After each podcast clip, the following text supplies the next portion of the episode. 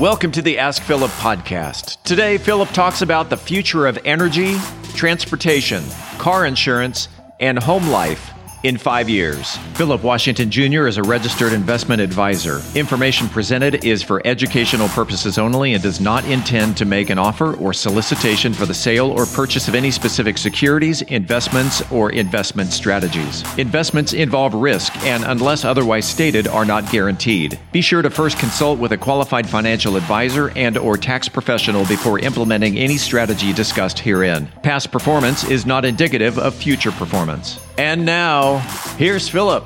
All right, another episode. And this episode is going to be specifically a summary of a blog post I wrote on LinkedIn earlier this week. If you want the full blog post, go to my LinkedIn page, look me up, Philip Washington Junior But I'm going to read the beginning and then talk about it uh, a little bit. And then, and then we'll be out of here for the weekend. But imagine five years from now, waking up in your home powered by a mix of fossil fuels and renewable energy sources. You get some coffee, get the kids ready for school, send them off, and a driverless car that allows you to still video chat with them on the way to school while you're finishing getting ready for your workday.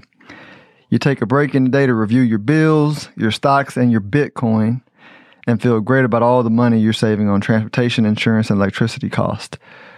We now have the ability to store excess energy, lowering your electric bill and allowing you to not have to worry about losing power in the extremely hot Texas summers coming up and the irrationally cold winter months that apparently are might be commonplace. Your gas bill has been eliminated because you use electric vehicles. Your car insurance bill is lower because driverless cars are statistically safer cars, safer uh, cars than humans. Are safer at driving than humans. Your car company sells the car insurance you need because your car gives the insurance company all that it needs on your travel habits specifically. That allows them to tailor the insurance price specifically to your needs versus lumping you in with a bunch of other drivers who travel more and put themselves in more dangerous situations. You also get custom recommendations on how to reduce your travel risk and rates in the future. After you finish reviewing your finances, you walk outside to hop in your car, which is already on and waiting for you to head to a lunch meeting. You don't need to tell your car where to go because it already knows. It's synced with your calendar on the phone. As your car drives you to where you're heading for lunch, you respond to work emails, text messages, and you complete a report due. When you're finished with lunch, you step out of the restaurant where you guessed it, your car is waiting for you again. You finish the rest of your workday on your ride home, then goof off for the rest of the day until it's time to video chat with the kids on their ride to soccer practice from school, because don't we all hate driving to soccer practice? Now, those of you who aren't tech geeks, right, y'all might be thinking, hey, is this, you know, is this, this sounds super futuristic, but it's actually like all the tech is out there already.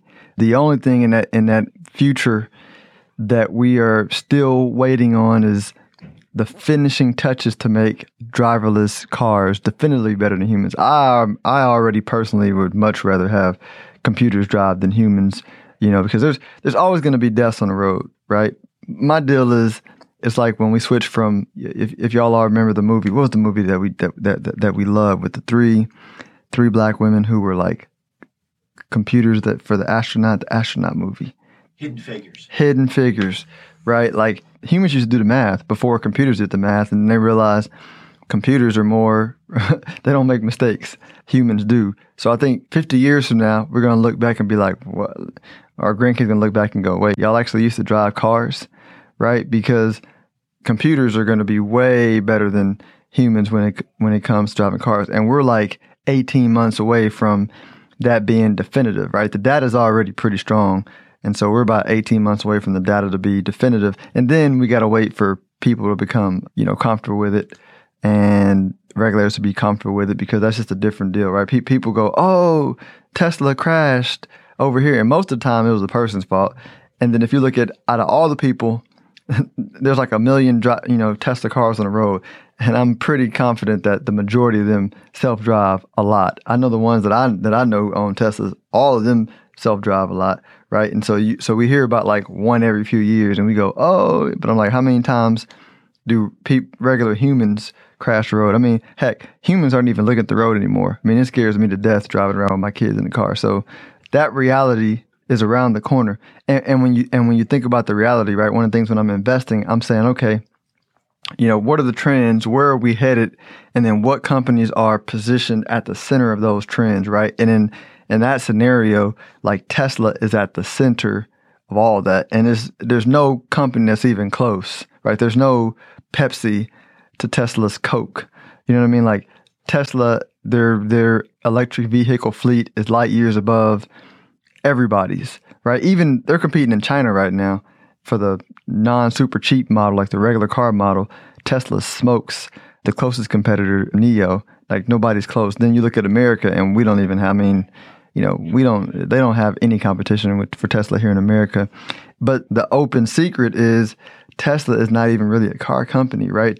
The car is just a way for Elon to make the batteries be able to do to store energy better, right? It's kind of like the, you know, when you when you have all these folks driving the cars and buying the cars, they're funding the research needed to make the batteries cheaper and more effective and to hold more energy longer, which goes for his main goal, which is like alternative energy, right? How do we use more alternative energy? Like how do we store sun energy? How do we store wind energy? How do we store the excess energy that we don't use on fossil fuels? Because we waste a lot of energy because we don't have a good way to s- store it. And that's really Elon Musk's mission. The car was just the way to like get money to fund it, right?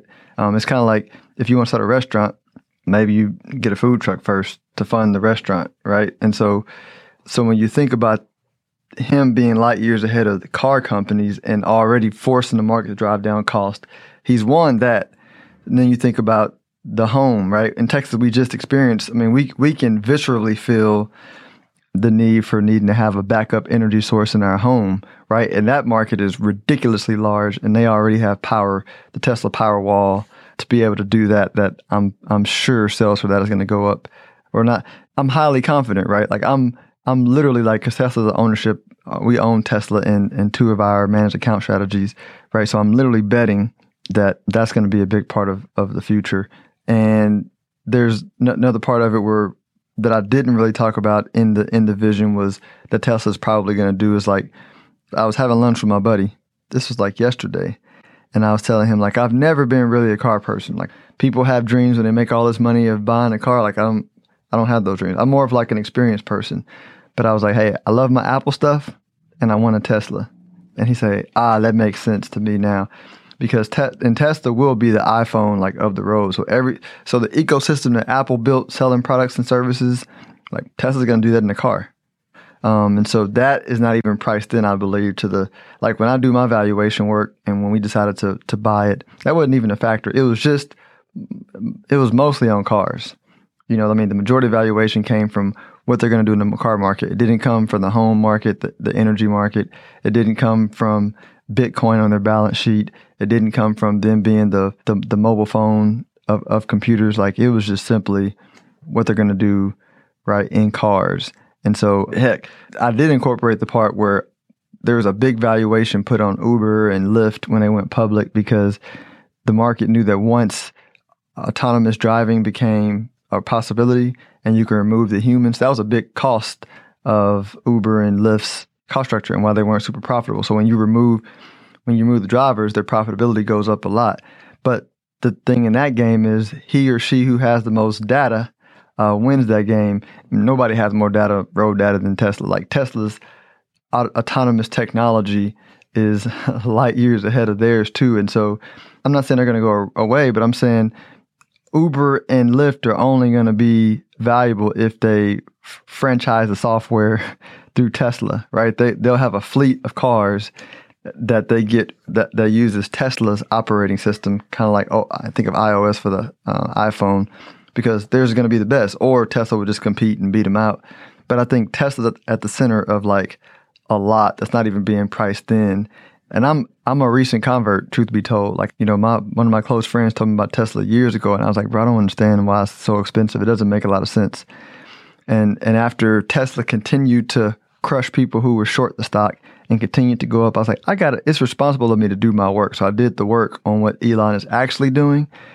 And when you combine that with the fact that we're going to have to keep interest rates low, or the government will very likely have to keep interest rates low for a long period of time because financially they can't afford higher rates on their debt, then you're like, ah, we're in a world where Tesla continues to grow because we can use lower rates to calculate the valuation, which is nerd stuff. I'll explain that in a later podcast episode.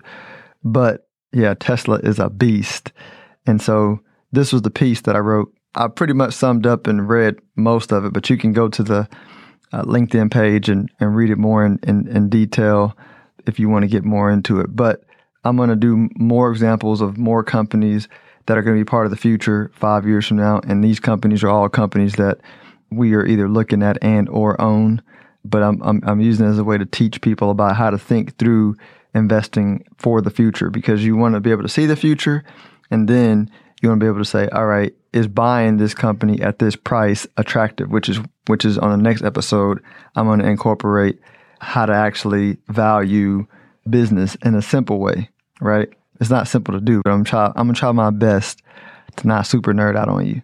So if you like this episode, share it with a friend or two or three or ten.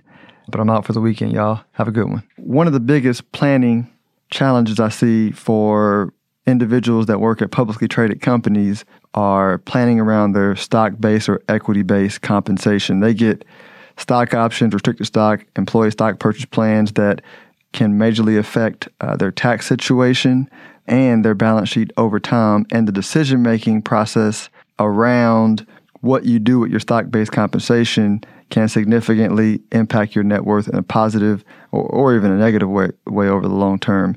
And so what I offer to potential new clients is to review your stock-based compensation plan and give my opinion on what you should do, what you should think about, how to put together a strategy around that. It's something that I do on an ongoing basis with existing clients, but I'll offer a no-cost, no obligation, one-time consultation on your stock-based compensation plan for anybody who's interested. To sign up for a time, go to my website, stonehill wealth management dot com, and book a free investment, no cost, no obligation review. stonehill wealth management dot com. If you are interested in having a review of your portfolio or to see how far on track you are with your retirement goals, Philip offers complimentary consults through his company, Stonehill Wealth Management. For more information, log on to stonehill wealth management dot com forward slash talk. That's stonehill wealth management dot com forward slash talk. Philip Washington Junior is a registered investment advisor. Information presented is for educational purposes only and does not intend to make an offer or solicitation for the sale or purchase of any specific securities, investments, or investment strategies. Investments involve risk and, unless otherwise stated, are not guaranteed. Be sure to first consult with a qualified financial advisor and/or tax professional before implementing any strategy discussed herein. Past performance is not indicative of future performance.